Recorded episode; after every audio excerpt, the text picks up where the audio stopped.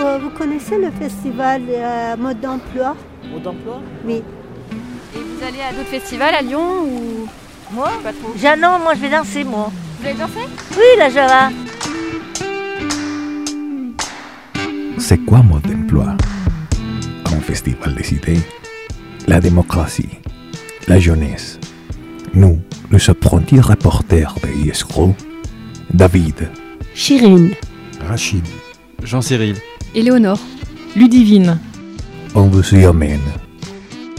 Raconte-moi mode d'emploi, un podcast qui vous ouvre les portes de ce festival de la Villa Gilet.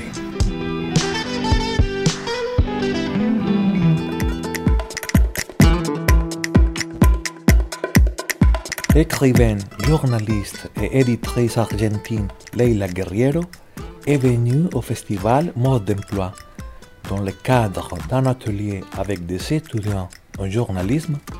Elle a parlé de son expérience dans le journalisme narratif.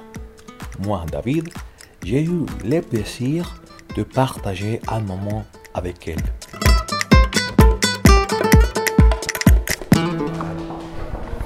Nous sommes avec Leila Guerriero, une des figures les plus reconnues dans le domaine de l'écriture en Amérique latine.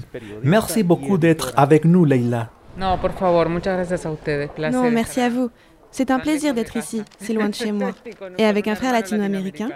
Quelles sont la qualité et le défaut qui vous aident et vous pénalisent le plus pour écrire? Je ne sais pas si je vois les choses comme ça. Je crois qu'une qualité que je peux avoir et qui me complique la vie par ailleurs, c'est la discipline. L'obsession, la discipline, la persistance. L'écriture, c'est toujours difficile, et pour plein de raisons. Mais je ne sais pas si j'ai un défaut qui me pénalise dans l'écriture.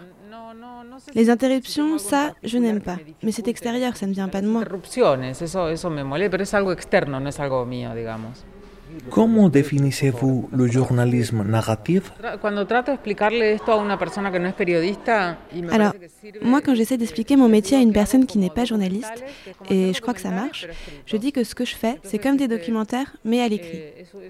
C'est un journaliste qui prend beaucoup de temps de recherche, d'enquête, qui nécessite une grande maîtrise du langage, très explicite, et dont l'écriture prend beaucoup de temps.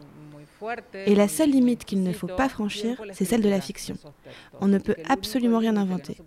Tout ce qui en fait partie doit venir de matériaux réels. inventar absolutamente nada. Todo lo que está ahí tiene que ser materia prima real. Quelles sont les caractéristiques que doit avoir quelqu'un pour faire un bon journalisme narratif? Hacerlo bien, como, como, como todas las profesiones. Bien le faire comme tous les métiers. Non, je crois qu'on doit avoir l'amour des faits. Parce que l'idée, c'est pas juste de bien écrire, d'avoir du style et puis c'est tout. Il faut avoir euh, l'amour des faits, de l'information, ce que d'ailleurs tous les journalistes devraient avoir. Et aussi une tête bien faite, s'enrichir au niveau culturel, avoir une vie pleine, nourrie. On peut pas faire du journalisme narratif en restant enfermé chez soi 24 heures sur 24. Et puis on doit aussi avoir un bon goût narratif, ne pas être cucu ou neuneux. Dans l'écriture, il ne faut pas utiliser des phrases toutes faites ou être monotone, mais au contraire, comprendre l'importance de trouver sa propre voix. Mais ça devrait être comme ça pour tous les journalistes, pas seulement ceux qui font du journalisme narratif.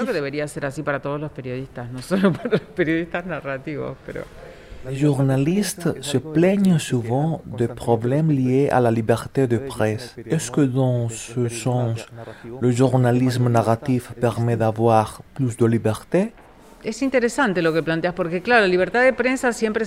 crois que ta question est la intéressante. Bien De sûr, on pense toujours à la liberté de la presse en termes d'information, de ce qui se passe. Mais non, il y a des médias en Amérique latine qui se consacrent au journalisme narratif, comme le journal en ligne El Faro par exemple, et ils reçoivent beaucoup de critiques des pouvoirs en place, surtout du pouvoir politique. Donc non, je crois pas que cela donne plus de liberté ni que ça permette de passer entre les gouttes. Dans les pays où il y a des problèmes de liberté d'expression, il y a des problèmes avec toute la presse, pas seulement avec les journalistes qui s'occupent des actualités.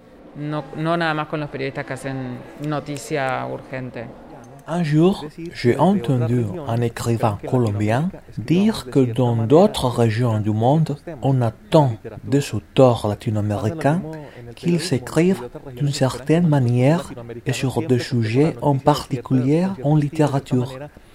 Est-ce que c'est la même chose pour le journalisme? Je ne sais pas si on attend de nous qu'on écrive avec un style en particulier. Mais oui, je crois que les pays du centre ont un regard un peu folklorique sur ce qu'est l'Amérique latine. Mais ça correspond aussi au thème d'Amérique latine qui intéresse ces pays. C'est tout ce qui a trait à la violence, au conflit, au narcotrafic ou à des choses extrêmement folkloriques, comme les fêtes populaires, tout ça. Comme si en Amérique latine, euh, vous aussi, vous êtes latino-américain, vous le savez, la plus grande partie de la population vit dans des grandes villes et n'a rien à voir avec l'image folklorique colorée qu'on lui attribue. Et les gens sortent dans la rue, travaillent, vivent. On ne sort pas tous avec des gilets pare-balles il n'y a pas que des conflits. Mais quand il faut vendre un sujet latino-américain dans une revue britannique ou italienne, ce qui marche, c'est toujours le conflit, la dictature, la répression, etc. Oui, je pense qu'il y a un regard un peu utopique euh, de ce qu'est l'Amérique latine pour les États-Unis, pour l'Europe. Mais à l'inverse, c'est moins vrai. En Amérique latine, les sujets sur l'Europe intéressent de plusieurs manières. On peut lire un grand portrait d'Angela Merkel ou, ou autre. Mais à l'inverse, c'est bizarre. On s'attend toujours à ce qu'il y ait une vache et un gaucho en arrière-plan. No sé, con una vaca y un gaucho al fondo, ¿no? Como una cosa rara esa, sí. À quel point le contexte façonne le journaliste? Oui, je crois que le défi, c'est surtout de ne pas se laisser enfermer dans une case du type euh, Ah, vous êtes journaliste argentine, vous allez seulement parler de la dictature. Ou vous êtes journaliste colombien et donc on a envie que vous ne parliez que de FARC, de conflits ou du président Uribe. Mais c'est à chacun de s'efforcer à dépasser ces barrières. Après, c'est vrai qu'en tant que journaliste latino-américain, ces sujets nous intéressent aussi. Le conflit et tout ça, c'est noble et c'est normal d'être intéressé par le conflit dans une région extrêmement conflictuelle. Mais il y a aussi la culture, la science, etc. Et j'ai l'impression que nous-mêmes, journalistes, on est paresseux. Et dans ces espaces, on ne cherche pas la science, la musique classique, l'éducation. Alors que ces thèmes peuvent être intéressants. Parce que raconter le conflit, raconter les affrontements, la confrontation, c'est toujours plus riche d'un point de vue narratif. Et c'est beaucoup plus facile. Raconter des choses qui fonctionnent, je sais pas, par exemple l'histoire d'un scientifique qui aurait développé une graine de blé super résistante aux maladies, c'est beaucoup plus difficile à raconter que l'histoire d'un ex-paramilitaire qui a trahi les siens, par exemple. C'est beaucoup plus difficile. Quelle histoire était la plus difficile à raconter pour vous? Je ne crois pas avoir ce rapport à mon travail. Parce que si je pouvais répondre à ta question, je crois que ça voudrait dire que je vois mon travail comme une sorte de collection de personnes et d'histoires. Mais j'ai pas cette vision. Je suis pas une entomologiste qui épingle au mur ces insectes et qui dit voilà, ici j'ai épinglé Nicanor Parra, et puis là j'ai épinglé Julieta Venegas, et ici j'ai épinglé des anthropologues étrangers. Non, vraiment, euh, elles sont toutes différentes. Il y a bien celles qui se détachent, qui restent dans les anthologies, mais elles sont toutes difficiles et non, il n'y a pas d'histoire facile. Internet et les nouvelles technologies ont changé la manière de faire du journalisme dans la vie quotidienne. De quelle manière cela a transformé le journalisme narratif? Écoute, je me demande toujours comment j'ai fait pour être journaliste avant Internet. C'était merveilleux. T'allais dans les archives du journal, tu demandais à l'archiviste, qui était toujours un type super intelligent, il était encore plus journaliste que toi, l'archiviste. Et il te disait Ah, tu fais une note sur la circulation dans la ville de Buenos Aires, alors tu devrais jeter euh, aussi un œil sur ce dossier, sur des recherches internationales, sur les accidents de la route. C'était génial. Tout était en papier. On marchait avec des piles de papier qu'on photocopiait. On faisait des kilos et des kilos de photocopies. Et ce que tu trouvais pas dans les archives de ton journal, tu devais aller le chercher dans les archives de la Bibliothèque nationale ou dans les archives d'un collègue d'un autre journal. C'était merveilleux, mais c'était énormément de travail. Et maintenant, c'est sûr, maintenant tu cherches sur Google, tu peux aller voir sur le site du Monde s'il y a une critique de 1970 sur l'œuvre d'une artiste argentine, et tu vas voir sur le site et tu trouves. Mais c'est très bizarre. Moi, je crois que c'est très stimulant, sauf si on est paresseux.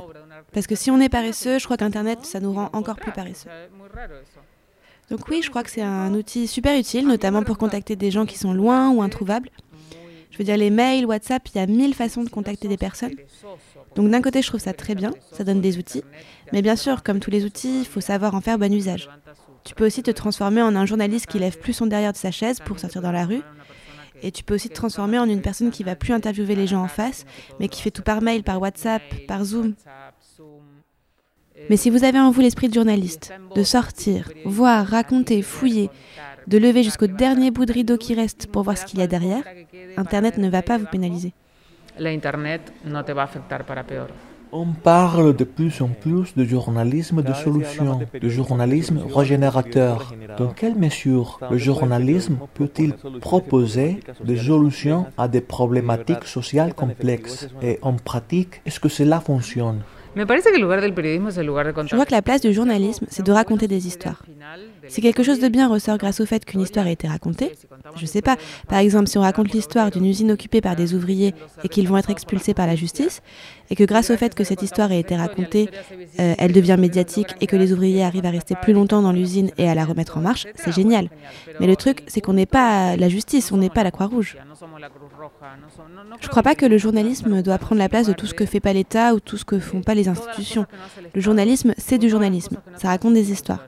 Si c'est pas le cas, on tombe dans ces odieux journaux télé ou éditos de presse écrite qui lèvent le petit doigt et jugent et disent Vous, monsieur le ministre, c'est grossier, enfin c'est ce qui me semble. Mais oui, on donne toujours plus de noms au journalisme. Le journalisme d'information, le journalisme équitable, le journalisme de solution. Moi, je ne sais pas ce que c'est le journalisme de solution. Sur quel projet vous travaillez en ce moment? Eh, euh, ça, je ne le dis jamais. Je dis jamais sur quoi je travaille actuellement. Du coup, cette question ne compte pas. Parce que si je le dis, après, je trouve que ça n'a plus de sens de l'écrire. Et en plus, quand on expose ce qu'on est en train de raconter, si c'est toujours très embryonnaire et que tu le racontes une fois, puis deux, et que tout le monde commence à te donner son avis, il est très possible que tu commences à penser Bon, non, peut-être qu'un tel a raison, ou j'ai raconté l'histoire à un tel, on dirait que ça l'a pas beaucoup intéressé. Est-ce que je me trompe Est-ce que mon histoire est super mauvaise? Donc voilà.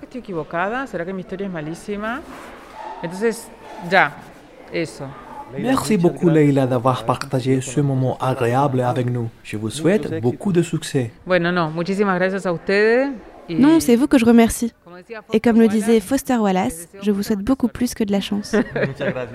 a ustedes, a ustedes, a ustedes. On est ensemble en master de journalisme à Lyon de Lumière. Uh-huh. Euh, donc on est venu ici avec toute notre promotion en Master 1 et Master 2, euh, écouter le témoignage sur le journalisme narratif. Oui. on vient juste de terminer. Qu'est-ce que vous avez aussi retenu de ce débat? J'ai retenu que le journalisme pouvait être très humain et plus long que je l'avais imaginé. Euh, on parle souvent beaucoup de journalisme d'actualité et cette fois on a parlé d'un journalisme sur un temps long, euh, donc avec le journalisme narratif où on s'intéresse aux personnes, à leur vie. Euh, du travail d'enquête qui, dure, qui dure un assez long moment pour pouvoir avoir un retour plus humain et pas seulement d'actualité brute. Et vous euh, Je m'appelle Cassandre et je suis aussi au master Nouvelles pratiques journalistiques à l'université Lyon 2 à, Lyon. Madame Leila Guerrero est très inspirante et ça se voit qu'elle a beaucoup de métiers et qu'elle pratique un véritable art. Et euh, je pense que justement dans la restitution euh, des histoires des gens à travers les mots, c'est euh, ça, sa forme d'art à elle. Un épisode réalisé par David avec l'aide de Rachid et de Shirin. Marine Manastirianou a fait le montage et moi, Olivia Sebar, j'étais à la traduction et à la coordination. Vous avez pu y entendre les musiques K for Cool de Kuromaru et Flamengo de CyberSDF. Raconte-moi mode d'emploi est un podcast inclusif produit par Yescrew, aussi rendu possible par le Craspec Music qui nous a prêté ses locaux pour la formation de nos apprentis reporters. Merci pour votre écoute et à bientôt